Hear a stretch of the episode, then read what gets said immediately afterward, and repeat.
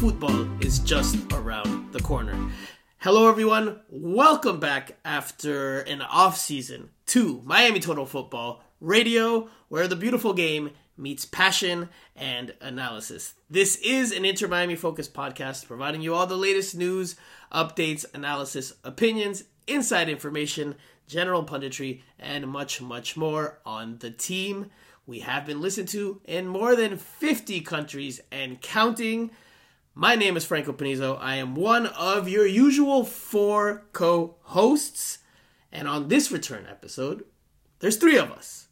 Also joining me are the beloved Steve El Primo Brenner and Jose Armando, aka Island Jose.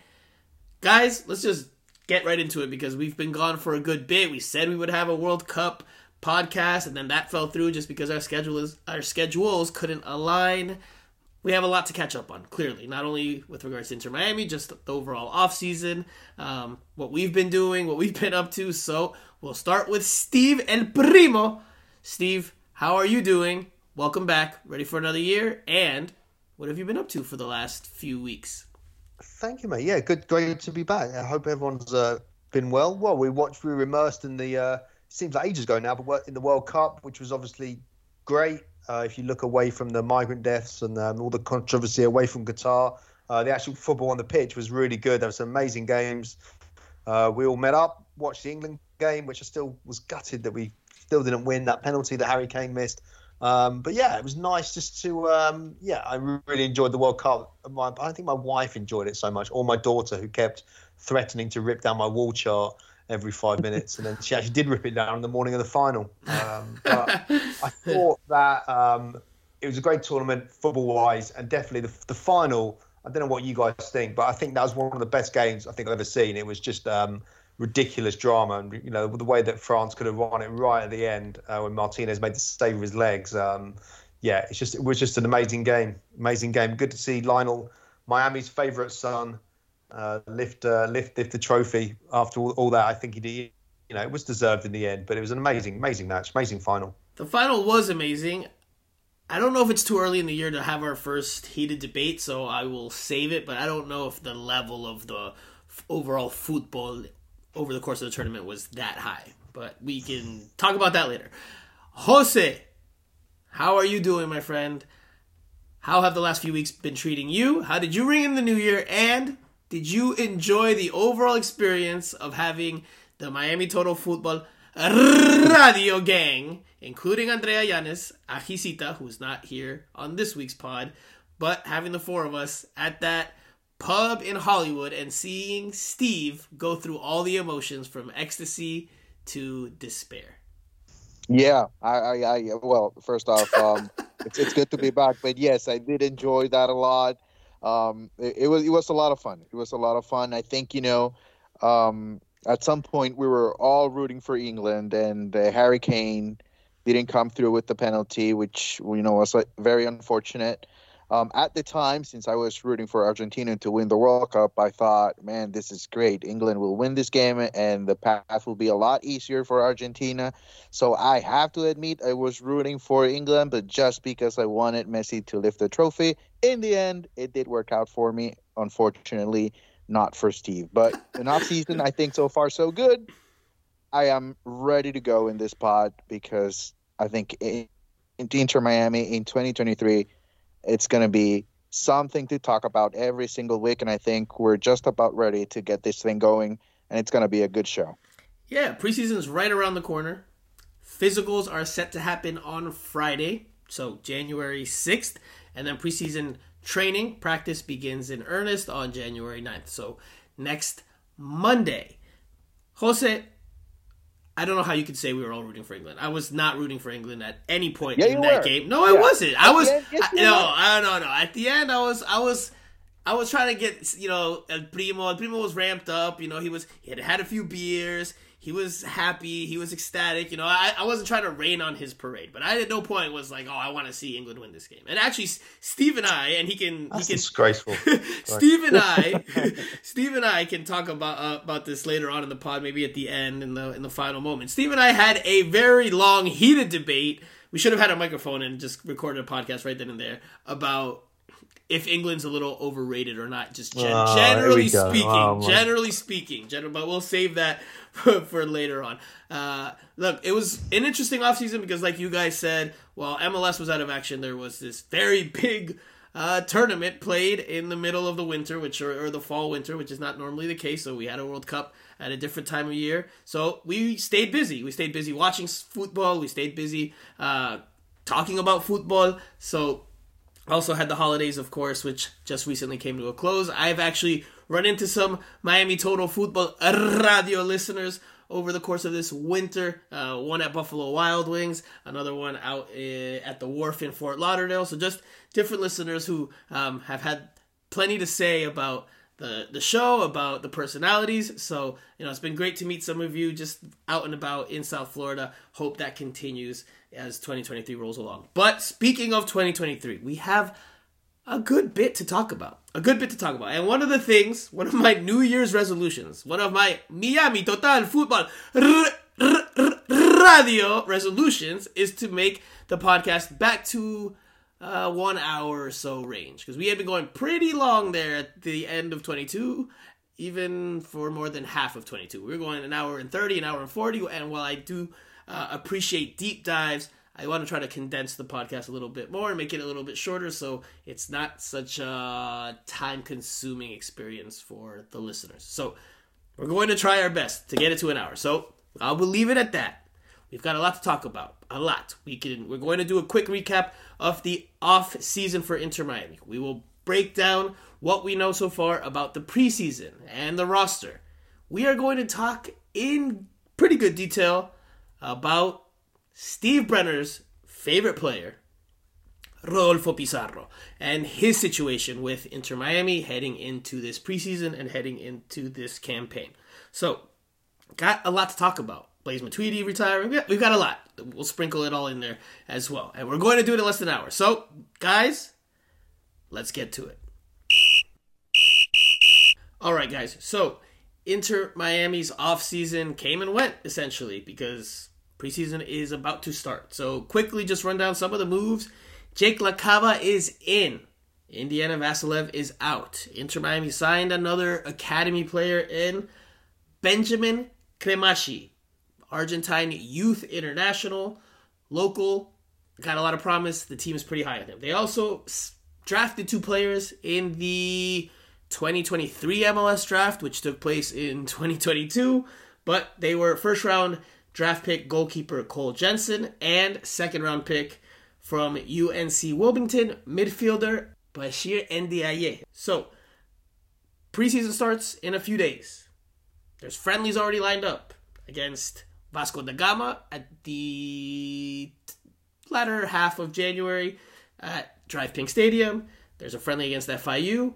There's also one against expansion MLS side St. Louis City, and also one against the New England Revolution. There are also three other friendlies planned. Two, uh, well, six in total will be in South Florida. One of those against a TBD opponent will be played in Sarasota, but Inter Miami staying local. They're staying in South Florida for the mu- much of their preseason, and they're staying in Florida for all of it. So they're not heading anywhere. Anything really of note that you want to sink your teeth into out of all those talking points, fellas? We'll start this time with Jose. Well, I just think it makes sense for Inter Miami to take advantage of, uh, you know, being based in South Florida. I mean, uh, there are so many teams that try to come down here or they go to Arizona. Um, you know, teams in the West Coast. Um, I think if you have everything that you need down here, then why move around? And um, I think you always need like that small trip. You know, um, I, I can't remember exactly how long is it going to be, but I know it's at least like a mini camp in Sarasota. So I think that's needed, just you know, to build some of the chemistry um, w- within the the new guys that will be coming in. So um, that's necessary at some point. They will do that, but for most of, of the time, they're going to be here in South Florida. And I think it's great. You know, I'm I'm really really looking forward to that match against Vasco da Gama. I think that's a nice tradition as well. They did it last year against Universitario, your favorite team in Peru. Um, so, um, what? so yeah, I think it's a, it's a nice tradition to play an international match to get things going. Um, yeah, I think I think everything looks good so far. Of course, you know the most important thing is you know to stay away from injuries, to manage the load of the players the right the right way, to build some chemistry. Those are the things that obviously the head coach and, and the entire co- coaching staff will be uh, looking at. But from the outside, I think you know it's it's it's just great to have uh, everything so well set up here in South Florida that you're able to stay for the entire preseason here. So you touched on some interesting points, and before I dive into one of them, I will share uh, an anecdote with the listeners. Uh, because you mentioned Universitario de Deportes, the Peruvian side that came and played last year for a friendly in January. By the way, can't be a tradition if it's only been two years, okay? Like tradition would have to be you know established much further down the road. I don't even call it a tradition after two years. Anyway, uh, so we were in the press box before that game in Miami versus Universitario de Deportes, and Jorge Mas walked in for a little bit, said hello, popped in, smiled, and then he jokingly said, "Oh yeah, we scheduled this for you, Franco," and like laughed about it because obviously I'm of Peruvian descent. Uh, my dad uh, was a big, big Universitario de Deportes fan, so um, you know, nice little anecdote, nice little exchange there with Jorge Mas in preseason when you know the pressure is low, you know, and things are just starting to ramp back up. So that's the first part of that. Second part of that, Jose, is and I'll go back to you here. How important or how insignificant is it that, like you just mentioned, they will only have one little road trip essentially where the team will be together in a hotel bonding with the new players. I mean, a lot of the roster that's in place as of today is the same one that we saw a year ago. There haven't been a whole lot of changes. Clearly, they're sticking with the core group that they've uh, built and that foundation that they've established. But there are new faces coming in. You have to imagine there will be more on the way, which we'll dive into in a little bit. Steve has some some nuggets there. Is it important or is it insignificant that the team will spend a lot of time in South Florida, where I have to imagine they're not going to be all be staying in a hotel. They'll be going to and from training, and then they'll all go home to their respective families or their respective homes, apartments, houses, wherever, and they won't be as together as some of these other teams that will be taking road trips to a different state um, and, and having that team bonding or that team building experience. Well, because of the number of players that are coming back, I think you know some of the chemistry is there. Um, you obviously want to get the right mind the group during preseason because you know it's it's a very important part of uh, you know of, of what your goals are for the rest of the year. If you don't have a good preseason, then it's going to be hard for you to achieve everything that you have said on on the board. And so um, I don't think it's completely necessary at this point for this team because the turnover is not as big. So you know, a small trip, I think that's good. Obviously, you know, with the players being in South Florida, you give them an opportunity as well to be with their family you know, it's a long season, and, and, and you know, it's it's important for them to have family time, even though you're just coming off of uh, vacation, off season. Um, it, it's not about you know putting that much stress uh, within the group of players. So give them an opportunity to stay at home, small trip. I think that's perfect. Steve, clearly, like we've all just said, continuity has been stressed, not change, especially when it comes to the roster. For you, given how the team did last year, they finished in sixth place like you had predicted. They made the playoffs, got knocked out in the first round pretty convincingly. They've lost one designated player in Gonzalo Higuain, who is now officially retired. They I won't say they let another one go, but another one is out of contract, and Alejandro Pozuelo Rodolfo Pizarro is back on Inter Miami's roster after his loan expired down in Mexico. So right now they have one DP slot filled. And we can dive into Pizarro in a little more detail later on. But the point is, there haven't been a whole lot of changes. What do you make of the roster as of today? surely there have to be more reinforcements on the way. Surely. Yeah, hundred percent. I mean, you know, you got to take the time in, into factor as well. The, you know, time of year right now. I mean, the World Cup has, has, fin- has just only just finished, really. So there wasn't, you know, um, there hasn't been any movement in terms of you know player recruitment stuff like that. We just had the new year, so I think I think now you're going to see definitely in the next six weeks you're going to see s- some action. Yeah, they're going to have to to make some make some calls, but I mean the uh, the you know the thing with Pizarro is is that you know I think they kind of knew that he was going to be coming back. I don't think they banked on automatically just having another slot taken. Yeah, I'm sure if Monterrey or someone else wanted to take them off their hands, then I'm sure they would have absolutely been delighted, but, but they haven't. So um, you know that's that's it's it's frustrating for them. But I don't think they were planning for life you know necessarily w- without him because they feared he was going to come back anyway. So um, um, yeah, they've got to make a move. They get, need to replace Higuain. If that's going to be that's the that's the task, isn't it? So should we just dive into Pizarro's situation, Jose, or should we save it for a little bit later? What, what do you think? What are your thoughts? Should we just go No, right I- into it? Let's go for it. Let's go for it. Yeah. All right. So let's explain this in a little more detail. So Pizarro was on loan, on a season long loan for all of 2022. That loan had an option to buy. Monterrey did not trigger that option to buy. So as a result, Pizarro, who is still under contract with Inter Miami, is back on the South Florida side's roster for 2023. Now, if you remember, at the end of the season press conference that Chris Henderson held, or at least the one he held before Phil Neville spoke, he said that there were talks ongoing, which Jose and I clearly interpreted as Inter Miami does not want Pizarro. And they do not necessarily want to bring him back. Obviously, they loaned him out because he didn't produce at a DP level in 2021 under Phil Neville in Phil Neville's first season in charge. Jose, if he's back on the roster, how do you see it all playing out? One and two, how do you go about it if you're Phil Neville? Right. It's a horrible situation. It's a horrible situation because I'm sure Pizarro is very well aware of um, of, of that press conference that happened at the end of uh, last season.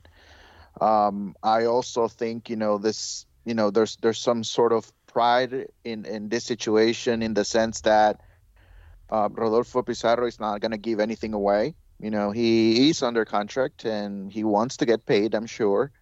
Um, so you know, it's it's a very difficult situation. You know, it, it comes down to okay, if if he doesn't, if they if they're not able to find a team for him, if nobody wants to pick him up, then um, what is the coaching staff going to do? Is this going to be a Blaise Matuidi situation where he becomes an ambassador, or he just, you know, doesn't play for the for the year, or, or do you find a way to uh, get something out of him? You know, Pizarro is still a young player. I mean, um, I I completely Whoa, whoa, whoa, understand whoa, that. whoa, whoa, whoa, whoa, whoa! I'm, I have to cut you off. How can you call him a young player? You gave me stick last year for saying Robbie Robinson was a young player. Pizarro is 28. No, I- There's no way you can call him a young player Right. after what you said to me No. last year. Maybe I should have maybe I should have rephrased that or, or said a different word. But what I mean is not, he's not Gonzalo Higuain or Blaise Matuidi, right? In the sense that you know Blaise was comfortable with not playing and and retiring after getting his money. Uh, Pizarro most likely is not comfortable with that. You know, he wants to play. He's in a situation uh, where, you know, he's he's not playing at a high level. Um, the expectations around him when he signed for Inter Miami we were completely different. Remember, we were we were talking. Um, okay, he's probably going to be here for a year before he goes to a big club. Um, that didn't happen, obviously. And um, you know, at this point, I'm sure Pizarro wants to get back to to to to a high level, and and for that he needs to play. So you know, um, I think for the coaching staff, it's it's about making that decision, getting that conversation through with the player, um, if he's not able to go. But you know, it's not not going to be easy. It's not going to be easy at all because you know things have been said and um, and and everything is on record. I think the receipts are there for both sides. And um, uh, I I just, I just think it wouldn't be ideal for both sides if, if, if we have another Blaise Matuidi situation. I think if Pizarro stays at Inter Miami, he needs to be a part of a plan. So if they cannot transfer him on, or they can't loan him out, or find a way to move him on, and he's still on the roster as a DP. Because Steve, you have some information there as to what Inter Miami is looking for price wise for Pizarro and any deal that they're trying to to make. How much is Inter Miami looking for in a transfer for Pizarro? Yeah, I mean they, they value him at around sort of three three point five million, which is uh, I guess you're thinking if is he could that to. expensive? Is that too expensive, Steve? I mean, not really when you consider how much he how, to remind me how much he actually came for in the first place. He came for a reported twelve, I believe. Yeah, I mean it's. I think he's a good purchase for, for three and a half million for some, for someone, but it's just, you know, does he, is he going to gamble. move? Yeah, it's a ga- it's a gamble, and, and you look at this, his probably stats, and they haven't been that great. You know, he didn't didn't he did okay in Mexico when he went back, but nothing nothing spectacular. Obviously, missed out on on you know making the World Cup squad.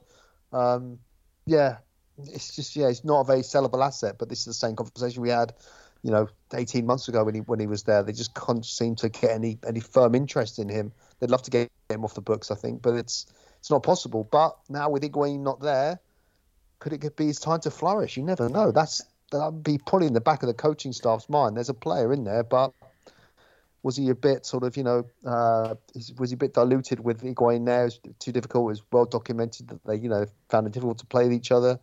He's not there now. So, um, but would you pin all your hopes on Pizarro to sort of help you do better than last season? It's it's a bit doubtful, isn't it? I am It- shaking my head. Sorry, Jose. I'm shaking my head at what Steve just said, especially the beginning part where he just said, "Oh yeah, there's you know there's got to be someone that would take him on for 3.5 million because every other podcast that we have had discussions about Pizarro, you have been his biggest critic on here, his absolute No, but- biggest critic. yeah, And I'm not saying it's been unwarranted. I'm not saying it's been unwarranted, but you have never been that full of praise for Pizarro. And now you're saying that he's worth 3.5 million. I cannot believe he's not worth I'm talking about like a, a, a team in like the English Championship, like below the Premier League, that are looking to get promotion. Would they take a chance with three million in the January transfer window to buy a former Mexican international player? I mean, No, Maybe. no, no, absolutely not. No way, no way. Pizarro has has literally, like Jose said, declined from when Yeah, he no, arrived to South Florida to now. He his career has gone from rising to slumping. He was on the up. The decision to go to Inter Miami in 2020 was criticized in Mexico. Pundits, a lot of uh, uh, fans thought he should have gone to Europe or held out and stayed in Mexico. That move to the MLS, although it was probably very lucrative for him, it was a step back, or at best a step laterally from a sporting aspect. And since then, his flame has fluttered and diminished. And he has not been the same player. He did not make the World Cup roster for Mexico. He's not wanted by Inter Miami. Clearly, he's not wanted. But he very well may be here. You did bring up a very good point that Gonzalo Higuain is no longer on the team. And clearly, anyone that saw the games in 2021 saw that Pizarro and Higuain just were having chemistry issues on the field. Like taking up the same spaces, both trying to get on the ball. They just they just couldn't click. They couldn't click, which led to Pizarro obviously being uh, loaned out in 2022. And there there could be a concern as well within the coaching staff of something like that happening again, which you know it wouldn't be ideal because it, it seems like you know the locker room is is in very good shape at the moment. So um, yeah, I think there are a lot of questions, a lot of concerns, but also you know if you if, if you want to be positive ab- about the whole situation, um, you know Pizarro has he has something to prove, right? In, in, in MLS, and um, I think there's talent there, but um, I think it's about the mindset for him. You know, if it's if it's ready to go, if if he gets an opportunity during preseason and shows something different, shows shows uh, some signs, then you know Inter Miami um, might, have they might not have an option, but they just have to keep him keep him under the roster. And um, if you want to settle for 3.5, and he gets off to a good start, then you might get a little bit more. Um, even within MLS, you would think like you know other teams with where, where the, the Mexican market is is big. It, it is not here in South Florida. Um, Rodolfo Pizarro, um, if you probably go if you go to Houston, if you go to Austin, if you go to LA, um, and you go to a stadium, everybody knows who Rodolfo Pizarro is. If you go here to you know any other stadium, even Inter Miami, uh, people might not know who, who, he is. So he has a value as well within you know the marketing side of things. Um, so Jose, you know, is it, is he worth three point five? Is he worth three point five million? In no, not opinion? right now. Not right now. Not right now. What is he not worth? right now? In your opinion, and I know you're not a scout, I know you're not a general manager, but in your opinion, throw a number out there. What is he worth? Uh, I'll probably give you two. I would go. I would. I would go with that. Two million more or less. Yeah. Two million more. I'll less. give you two. Yeah, I'll give you two. Just because it, it's it's a gamble, man. I mean, it's let's let's be serious here. It's it's a gamble. You don't know what you're gonna get. You don't know what you're gonna get, and um and and obviously you know Inter Miami wants to get rid of him right? So you know that's part of the of the negotiation. Oh, absolutely, well. Jose. And you know? let's listen so, to what Chris Henderson said to you last year at the end of season press conference when you asked him about Rodolfo Pizarro. We're in conversations with uh, uh, Pizarro and his agent and Monterrey, where he has been on loan and he has counted as a DP for us this this year. Um, so those conversations are ongoing. They're um, you know there could be a, a knock-on effect on DP. So we're, we're, we're trying to take it step by step um, and and uh, then be able to make the next move after that. We are we are looking and working. The recruitment staff, our scouts, are looking at options um, uh, all over the world. Uh, we you know we, we get linked with big names. We want to bring in characters and personalities that fit what we're building and will come in and fit the core players that we're continuing to go forward with. So the work is going on. Um, and research is going on and conversations are going on every day. If Inter Miami had wanted him back from the first place after his loan expired, they could have, let's say, theoretically, hypothetically, they could have said, all right, Gonzalo Higuain's retired, we can bring Pizarro back. But when Chris Henderson says we're in negotiations, then clearly they're open to getting rid of him permanently because it was just a loan deal. Again, there was a buy option. That was not triggered so Inter Miami could just outright keep Pizarro if they wanted to. If they're in negotiations, it's because they're open to not keeping him around. I think it's a very big, big, big dilemma for the team. I think it's something that has to be resolved at some point in this preseason because where do you like if you keep him on the roster, how do you build the rest of the roster? Like, what other type of DPS do you bring? Because let's let's think about positionally on the field. Where do you play Pizarro? Are you going to play him as the ten, as the one that has to be the fulcrum of the attack, the one that's pulling the strings? Is that is he that type of player for you?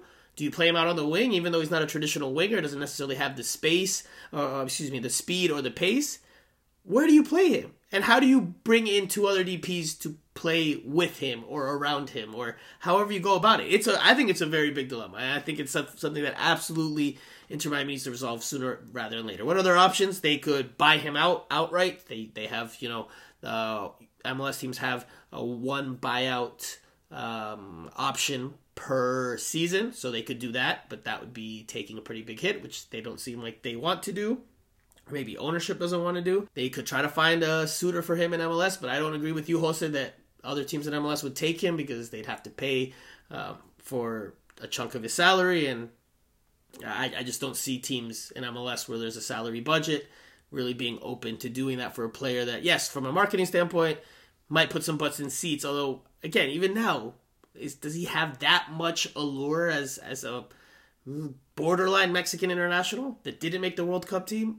I, I don't. Uh, I don't think there. so. Mexican fans are, are faithful, and um, you know, uh, as much as they probably don't want him back in Monterrey, I'm sure there's people that might want him back in Chivas, and just because you know they, they believe in him, and that's a player that they like, and uh, the Mexican connection. Hey, I said MLS. From, I said MLS because you said MLS. There might be another team marketing wise, but you said MLS. So I, I was just. Yeah, I don't know. I think you know that that might there might be something to it. I mean, if you if you're if you're asking for 3.5, then I'm thinking, okay, how can I get those 3.5 back? Okay, he's worth it probably too, when it comes to football terms. So where am I getting the other 1.5? And that's that's what I'm thinking. That's the only way to go. I mean, I'm just trying to think of ways. you know, you you're, trying, you're trying to get creative. You're trying to get creative. Yeah, you're yeah. trying to get creative, but uh, uh, positionally, because look, let, let's let's try to paint a, a full picture because it's, it's, true that when he did not play with Higuain before Higuain arrived in 2020, Pizarro was the face of the franchise. He was the biggest star attraction. He was the player that was leading the attack. Scored some goals, got some assists, was heavily involved, and got a whole lot of touches. Once Higuain came, things completely changed, which we've already talked about in detail a little bit here and over the course of the last couple of years. If he stays on the roster, maybe he does play better. Maybe he buys into what Phil Neville is selling with this younger team, and maybe he proves more effective like he did early on in 2020 during that first half of that uh, COVID impacted season. Maybe. Regardless, I go back to you, Steve, and then I want to hear Jose as well. Positionally, where do you play Rodolfo Pizarro? Where do you think he is best suited? Yeah, I mean, this is we're going. It's like we're in a time machine. Has gone back sort of three years. I know you're loving it. I know you're loving it. Same conversations. I mean, he was quite good, wasn't he? And he played on the sort of the left left hand side of like a front front three, but I don't know. I mean, it's a massive headache having him back. But you know, most importantly, you know, they obviously they're going to have to replace Higuain. He, you know, that those goals they they're going to be have to be replaced. And so, I guess in the back of their mind also they looked at, you know, would this guy be able to play with Pizarro potentially? I mean, it's you know, they, he's there, isn't he? And they, they they they were still paying his wages a bit when he was in Mexico, and you know that's they're, they're kind of stuck with him really. So unless they can sort something out, they're going to have to sort of solve solve the problems. Jose, positionally, if Pizarro sticks around, where do you see him playing, or where would you play him? Uh, in this team, with this roster, with this younger group that you know, it, its focus at least last year was on speed down the wings with Lassiter, with Yedlin. You know the makeup of the team. You know the makeup of the team, and things yeah, haven't changed all that much. So where would he fit in this team? Is he is he even a starter on this team? Is he come off the bench? Where do you see Pizarro fitting in with this team if Inter Miami cannot get rid of him? I, I would give him an opportunity as a ten. I would give him an opportunity as a ten. I I think that's the only way to go here because if you put him through the wings, I don't think he's fast enough for this league. Um, he's not. He's built as well. He's he's gonna run into um, you know, big um, um, right backs and left backs, whether you put him on the right or on the left. So I think he's more, he's good with the ball. So I would give him an opportunity more like an Alejandro Pozuelo last year. I'm not saying that it will be successful, but I think that's the only way to go with him at this point because if you put him next to um, Gregore or or Mota, I think that's too big a gamble there because defensively you're going to be limited. In the middle, he's not good defensively. He's an offensive player, um, and and that's what I would do. But you know, I think that's a roadblock for players like Bryce Duke as well. Um, so um, it's it's a very complicated situation. But to answer your question, I will give him an opportunity as a ten in preseason. If it looks good, then you know you go from there. I agree with you that I think if he sticks around, that's where they'll give him a look and where they should give him a look. Because, like Steve mentioned, and I agree fully, although Steve said that he thinks Pizarro had some good games out there on the left, I, I don't really I agree with that overall, but uh, he's he's he's a ten. If he's going to cut it in any position in MLS, it's, it's as a ten because he doesn't have the speed to play on the wing. He's not the most vertical player and Inter Miami clearly wants their wingers to, to get forward um, and, and, bomb forward and stretch the opposing back line by getting in behind. Pizarro's more of a player that likes to get his touches in. Uh, I, have been critical of him at times because it, feels like he dribbles in, in a in a small square just uh, amongst himself sometimes and doesn't doesn't keep the ball flowing and going. Um, so I think the ten you ha- you would probably have to try him there and see if that works out. Uh, because I, I just don't see anywhere else. I agree. I don't think you can play him as an eight. Don't think you can play him on the wing. It's not necessarily a great crosser of the ball, so uh, yeah, t- ten would have to be it. Um, that obviously would impact whether you sign a ten if you're Inter Miami, but I think that's yeah, that's that's the only spot that could potentially work out at all positively. So we'll see how it goes for Inter Miami. That's something Chris Henderson, I'm sure, is hard at work uh, about or at. So we'll see if he sticks around for the long haul or if the Pizarro problem will linger over the course of 2023. It's early. We're in the first week of January, so plenty of time to see how that all plays out. Let's talk quickly about another player who, well, he was linked during the World Cup as having signed a deal to come to Inter Miami. It was the latest in so many reports that we've seen like this over the last few years.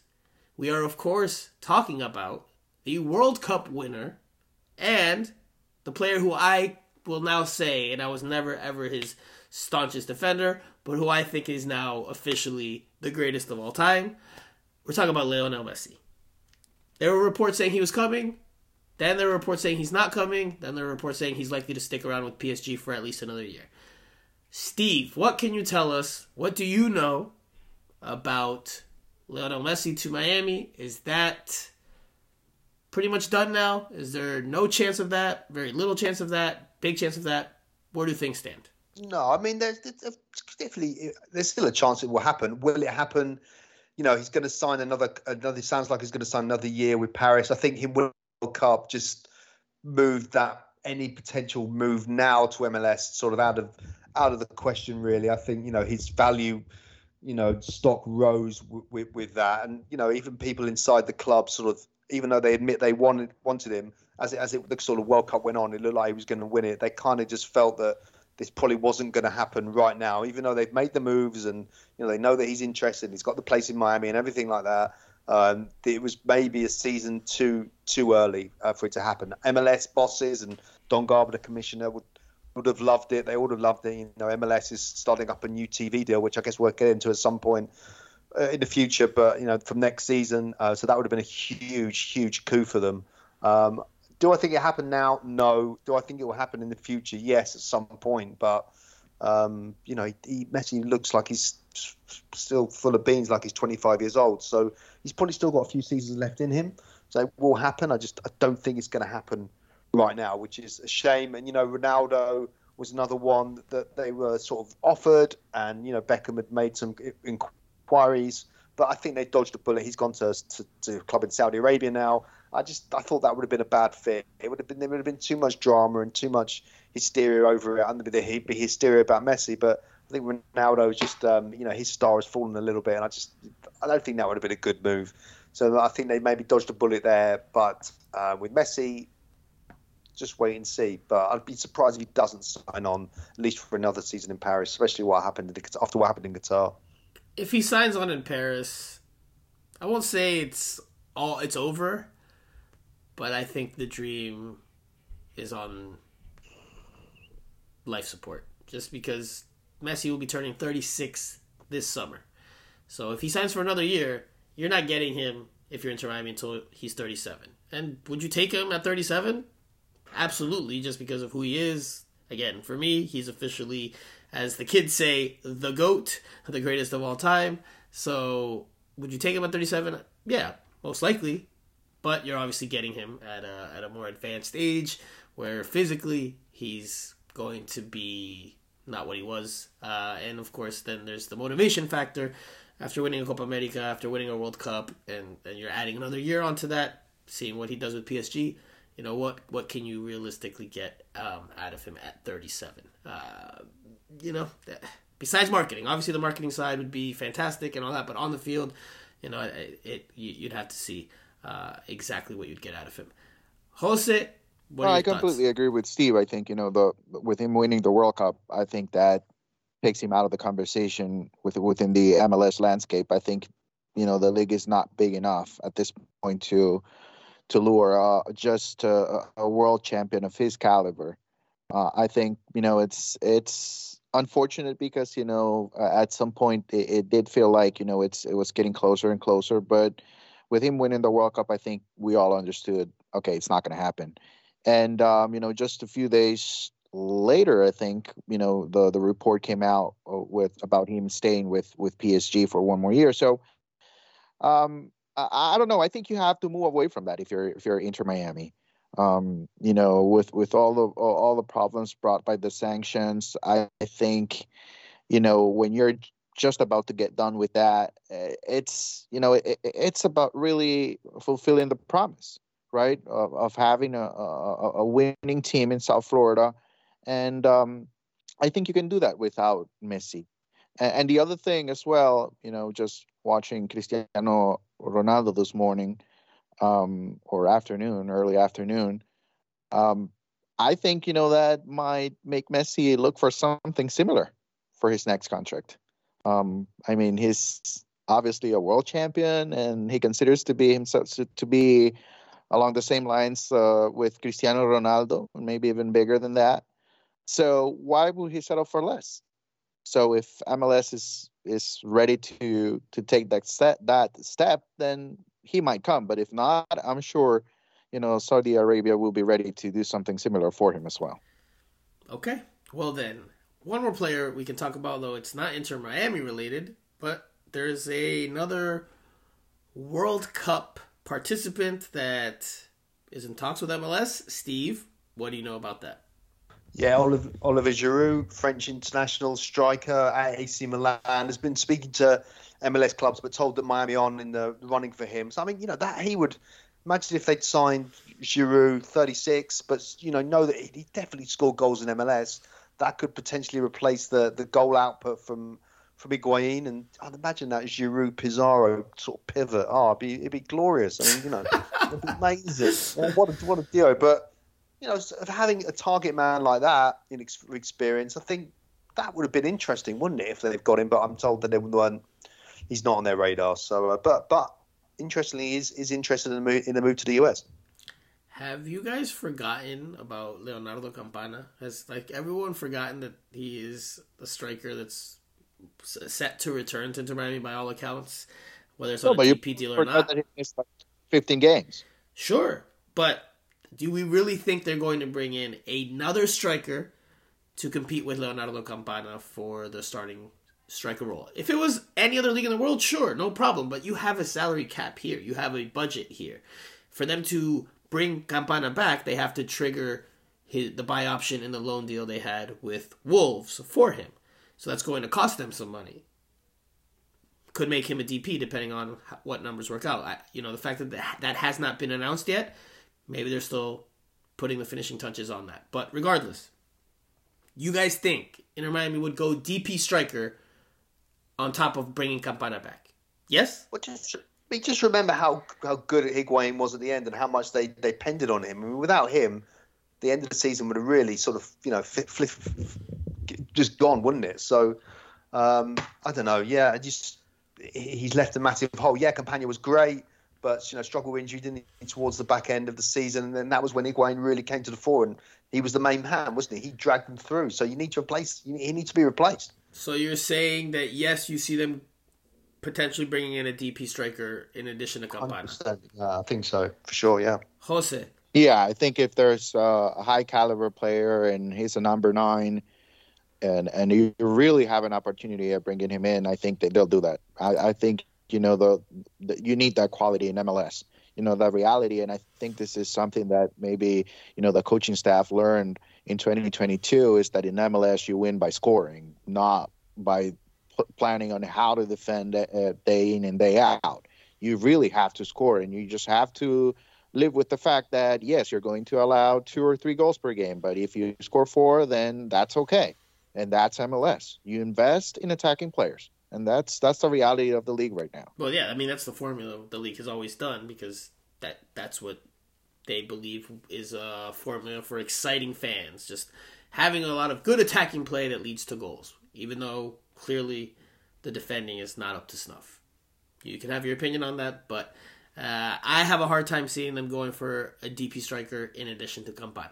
I think they will bank on Campana to be the guy. Obviously, he's not going to, or you can't expect him to produce the type of moments of magic like Higuain did last year uh, on a consistent basis because he's not that type of player. He is a, he is a, a good finisher, like he showed, um, especially during that first half of last season before the injuries and before his form dipped a little bit. But I, I, I would bank on them planning for him to be the starting striker and then having a DP number 10, probably not Pizarro though, pulling the strings behind him, and the number 10 being the the player that really lifts the tide, that really raises everybody's level. That's just how I would think Yeah, I mean- go about it. Not necessarily That- yeah. in another striker. Because if, if you bring another striker, Campana now has less playing time. And again, competition's not a bad thing, but this is MLS. You have a salary budget, and then? And Inter Miami has cap constraints. So, can you afford to do that? Can you afford to put that much money into one position when probably only one of them is going to start on a regular basis? I don't see that happening. I don't see. I think Campana will be the nine. I think they're they're looking for other attacking pieces to to build around him. Though, yeah, I'll get I'll say this, and then Jose, I know I know you've got something there.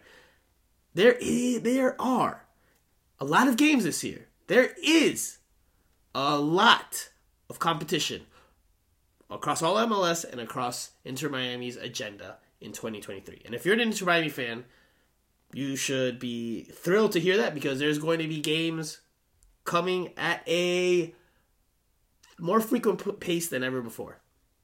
Because not only is there a 34 game regular season, not only is there US Open Cup, there's also now another competition that Inter Miami will be in Leagues Cup. And Inter Miami will partake in that tournament in the summer.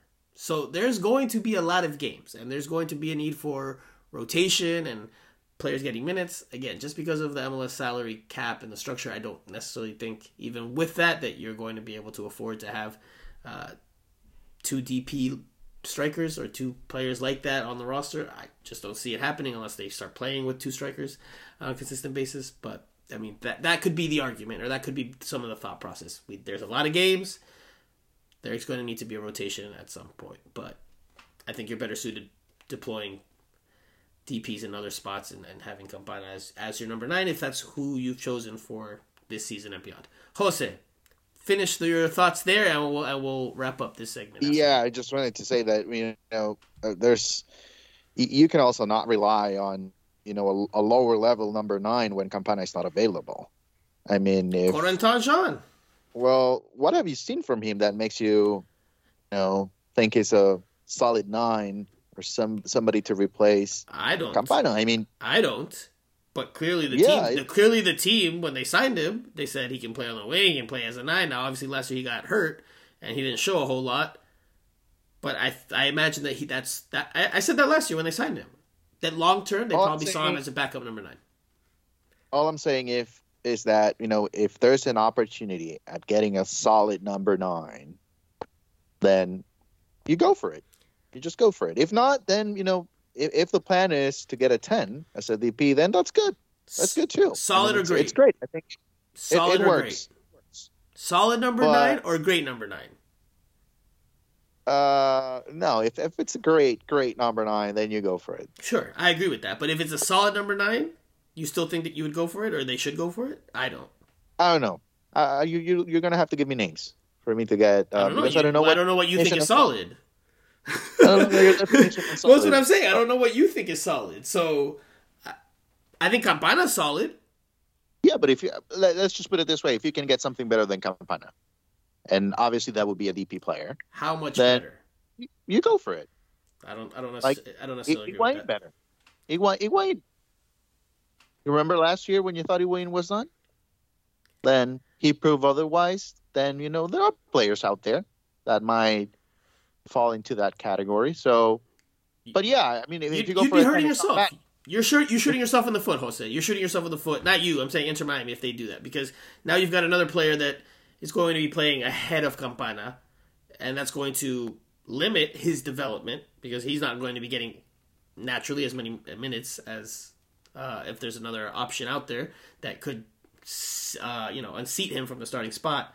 So not only do you hurt Campana's development potentially. You also hurt his stock, which I imagine Inter Miami in their eyes, they're like, okay, we want to sell Campana at some point down the road. He's still very young, relatively speaking. So two, three years of good production, you could sell him for a good fee. This is the, this is the beauty of preseason because everybody's available, nobody's gonna get injured, and then and you start thinking, I have a nine, so I don't have for another nine, and then you know the season starts, and injuries start coming, and they can come very early, and then you start thinking, oh, okay, so now what? Well, it's you know that's that's the game. So um, I'm just saying, you know, DPS, if you have the opportunity to get players uh, at a very high level, you just have to go for it. It, it doesn't, at least right now, Inter Miami with basically no DPs, you need to make sure you have top quality in, in the DPs that you're going to sign. That's my take. Oh, absolutely. If they can find a high level, I, I agree with that wholeheartedly. But that, just above Campana or at his level, I don't I don't know. I don't know if I agree with that. But anyway, all right, let's leave it there for now. We'll take a quick break. We'll come back, do a very short Q and A. We'll do one question, but we have a couple other things to talk about regarding Inter Miami, so we'll do that after this.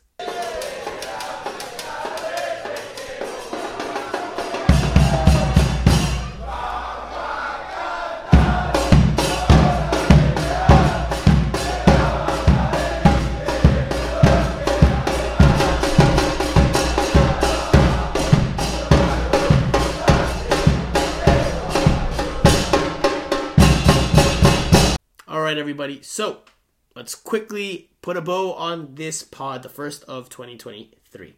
Let's start by talking about another one of Steve Brenner's favorite topics the jersey. There's a new jersey or images of the apparent new jersey that will be unveiled in the coming weeks. Images have surfaced online. You can find them at Miami Total Football's Instagram page. It's very similar to the La Palma secondary kit that's been used over the last two years predominantly black. It's got pink on it, although it's a bit of a brighter or hotter or bolder pink. Um, it has lines down the side uh, in the in the torso area, and it has some swirls that are in like uh, the same like black, grayish black uh, color. That you know it doesn't really pop out at you when you're looking at the jersey from afar, but when you're up close, you can notice it a little more. It's just a detail. Do you guys like the jersey? Is it too safe? Did they play it too similar to what La Palma was? If this is the jersey, I will start with Jose because I know Steve's not a, a huge jersey guy. Well, um, yeah, I'm. I'm I, I don't think. I think it's just okay. I mean, it's okay. I'll feel better if I get it for free in the media game, which I'm already advocating for. it's never too late. You, have so, begun your preseason preparation. Yeah, yeah, already. Nah, not really. But um, maybe on Monday I'll start. So yeah, I think it's just okay. I'm I'm not crazy about it. I don't like the monochrome crest. That's that's just my thing across any jersey. I don't like a monochrome crest. The crest that just has one solid color as opposed to the actual colors of the the crest. Not a huge fan of that. And this jersey apparently has that. I do like that it has the new Adidas logo without the Adidas name on it. it just has the the three lines, um, a bit bigger, a bit bolder.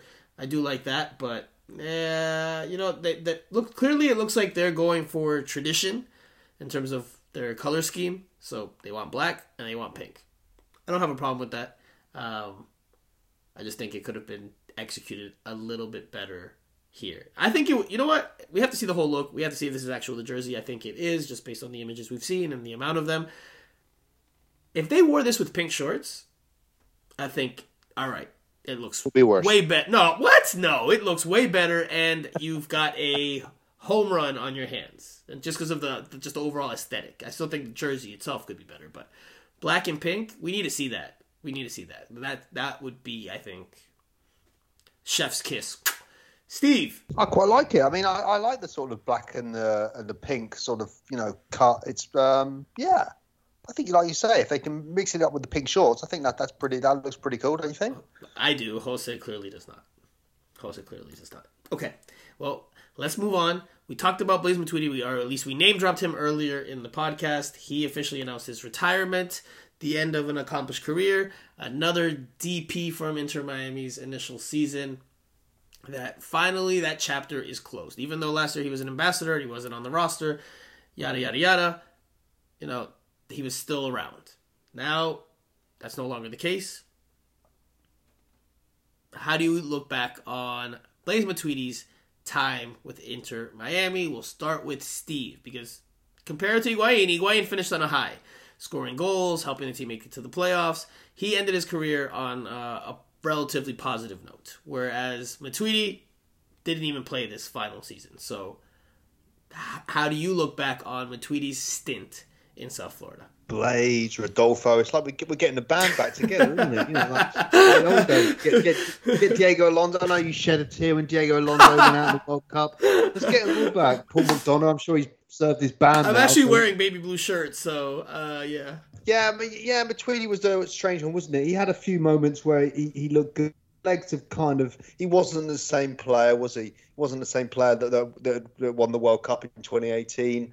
And then, of course, then we had all the sort of financial problems and all that sort of hoo ha and the weirdness of him sort of still being around but not being not being on the team and all of it's strange. Um, and of course, you know, it was his his transfer, wasn't it, that caused him all the problems as well. So um, wasn't the best end to his career. When he had a great career though, didn't he? Um, yeah, just sort of sort of went out on a bit of a bit of a bum note really, but uh, he did well a couple, few games, but just it wasn't enough, was it really? No, definitely not. definitely, I agree. Uh, very accomplished career, World Cup winner, a lot accomplished there. Played at the high level, at a high, high, high level, the highest level for for so long for club and country. And his career does end on a whimper. Uh, a bit sad, really, that it goes out like it does with him not even being wanted, him being surplus to requirements, and essentially being told you're not playing for us anymore and becoming an ambassador of sorts. However, Inter Miami managed to make that work. But anyway, uh, Jose, quickly, your thoughts on Blaise Matuidi's stint with Inter Miami? Is it an eyesore for the Frenchman to finish his career in the way that he did, or was it? Yeah, I think it's I, it's unfortunate. I, I think it was, you know, the decision to come to MLS. It was it was not a good one. It was not good for him. It was not good for the team. Um, I think you know you know physically the league was just too much for him towards the end of his career. Maybe if he was able to come, you know, maybe two or three years before the the the the time he did, then you know things might have been a little bit different for him but you know it wasn't the right setup for him here in Inter Miami as well with the weather and and you know the way the team was playing at the moment was struggling to find um, an identity on the field. And um, yeah it just didn't work out. Very unfortunate situation at the end but you know I'm sure he's um, happy with the career he had. And um, you know there's nothing to feel uh, you make bad decisions every day. So you know it, it happened at the end of the career and you know it is what it is. I think you know overall he should be happy with what he was able to accomplish. Especially if, like Steve and I have joked, he has this incredible boat yeah. somewhere He's here. sailing off into the sunset right now as we speak. Yeah. We've joked about that. If you've missed that joke uh, from previous pods, well, yeah, it's just an inside joke Steve and I have had um, with listeners from two seasons ago plus. So, uh, all right, let's do a quick Q and A. One question comes from Jeffrey Poole. I'm curious your thoughts on the kids. Which of the homegrown signings do you think will truly get a run with the team in 2023? Very good question. Very good question. Because Inter Miami wants to do better than they did in 2022 in terms of the standings, the final standings. So they'll be wanting to win. It's not they're not necessarily looking to prioritize development, although they'll say that publicly. So be curious to see how Phil Neville approaches that. But I'll go back to you, Jose, quickly. Just a name. Who do you think will get that run out? Um, just overall in the entire roster, or are you talking No, about young, the draft? young players, homegrown players. Young you- player? You're talking Asco- we're talking Azcona. We're talking uh, Noah Allen. We're talking Yeah, yeah. I think no. I was I was thinking Benjamin Noah. Cremaschi. No, I think Noah Allen. Noah Allen should be a player that you know he should fight for an opportunity.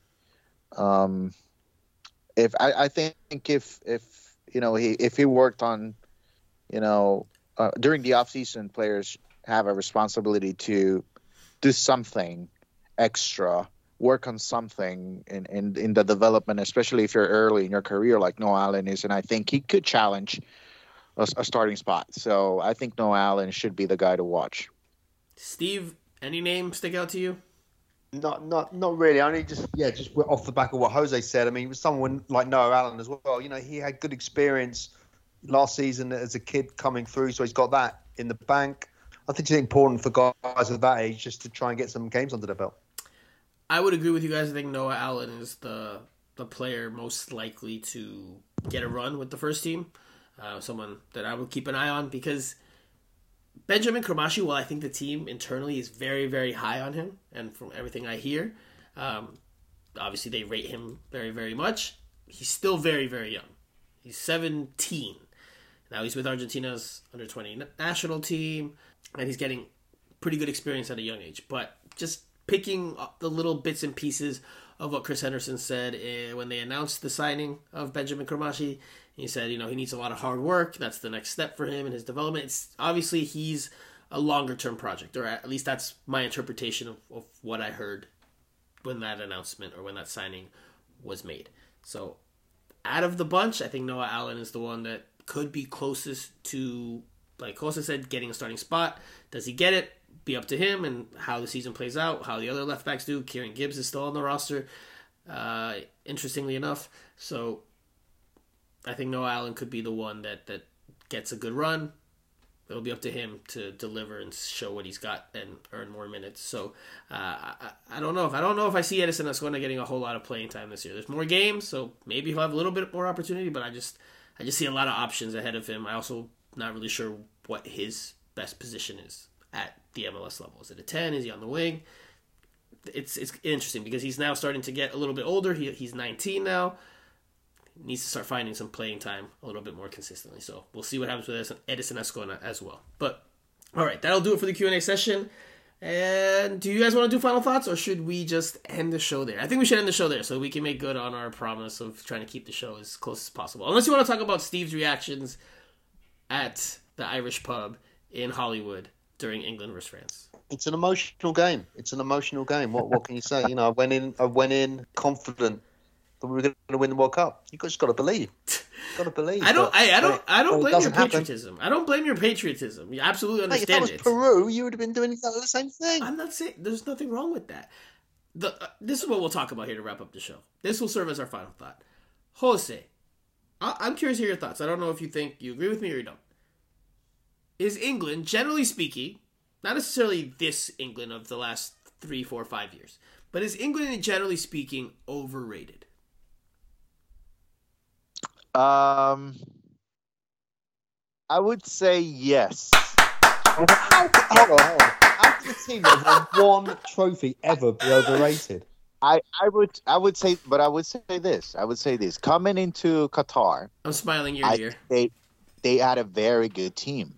They had a very good team, and and I think you know the expectations were right. I mean, they they were supposed to, you know, fight for the title. But generally, yes. You know, England always goes into the tournaments thinking they can win it all.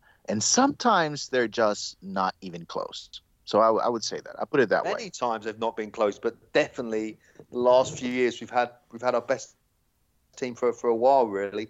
And uh, they played well against France, just missed the penalty. That was they were playing. Game, they, they, did not play poorly, but they no, were, they, they well. but they were never in front. They were never in front so, in that game. Yeah, so, they still played well. Okay, uh, France, okay, we we're not going to dive into a whole X's and O's of that game, but that first half, France literally just let England have the ball and was looking to counter, and they took the lead. And then the onus was on England, and England picked it up in the second half and tied the game. Then France went ahead. Then then England could have tied it with Harry Kane's penalty kick. Could have tied it. That doesn't mean they would have won it. They could have tied it. No. So I mean, you were you were hell bent afterwards of saying, "Oh no, if he scores, well, it's a." I was like, they would have tied the game. They wouldn't have won the game. They would have tied the game. And anything could have happened after that. England never led in that game, and the onus was on them to have the ball and look to attack. So because they were trailing for much of the match, so I do think this team is one probably the most talented team they've had in a good few years or recent memory. But I I am of the firm belief, Steve. I'm sorry if you, I mean you're not debating as hard as you were that day because that day you had a few beers, but your your patriotism was shining through. Which hey again I don't I don't blame you for it. But generally speaking, they're a bit overrated. You know, it's always the belief that they they should be fighting for the the World Cup trophy when Well, they should. They should. I mean, they but should. based off what? Based off what? History based, has shown. based on the quality of the team they've got. No, no. See, that, that- that's No. where that's where the overratedness comes in. That's where the overrated uh, English. I don't know if it's a mentality, but the English press or whatever. But it's def- the players are I'll tell definitely you what overrated. it is. I'll tell you what it is. They have the number one league in the world, Mm-hmm. and that's why you always think, okay, if we have the number one league in the world, then we should compete for the World Cup title every single time. Problem is, best players in the number one league in the world are not playing for England, True. and and, and that's that's what it is. It, it's it's hard to understand that yes, you have the best league in the world, but no, you're not going to compete for every single title. Well, they've started producing better players, but when Peru and Honduras get to the World Cup in, in 2026, then then we can talk again, guys. We can talk again. So let's Nice. just have, well, let's keep that conversation going. But Uh, good luck. Nice. We'll see you there. Okay. Nice. Close his mic now. Nice. Nice. No, hey, listen, listen, listen. Uh, you know, England's won one World Cup. You know, awesome that they've done that. They're one of nine, ten countries that have ever won a World Cup. So, um, but you have to consistently prove yourself. You don't just Oh, course, live on your past. You don't just live on you were good one point and you won a trophy at one point. You have to consistently prove yourself. And No, England, and not- England, saying that. and England, I'm not saying that. England has not won a trophy in a since then. So Since 1966, yeah. okay, so that, I, I don't know how they could consistently, consistently, generally, consistently considered favorites. That's all. That's all. That's my point. Not not this not. They haven't been consistently considered favourites. They haven't. It's not true. Uh, I don't know about true, that. mate. I don't know about that. That's even not- even even you were arguing with me that day about how like no, if you're English, you have to expect the final because that's who we are. Okay, anyway, all right. Yeah, hundred percent. That's that's fair enough. Uh, no. I d- disagree. I mean, I think you're contradicting yourself. But okay, we'll leave it there. We'll leave it there. We'll let the listeners decide what they think about England and, and their perception out there in the All the listeners So, will agree with me for sure. yeah, just like Pizarro and that that one debate we had way long ago. Okay, all right. Well, that does it for this week's show. Uh, we did more or less okay on our promise of one hour or so. So we'll leave it there. We'll try again next week once preseason is officially underway for Inter Miami. Once we've gotten to talk to or speak to some of the protagonists about what's coming in 2023. So for Steve El Primo Brenner and for Island Jose, aka Jose Armando, my name is Franco Panizo. You have been listening to Miami Total Football Radio.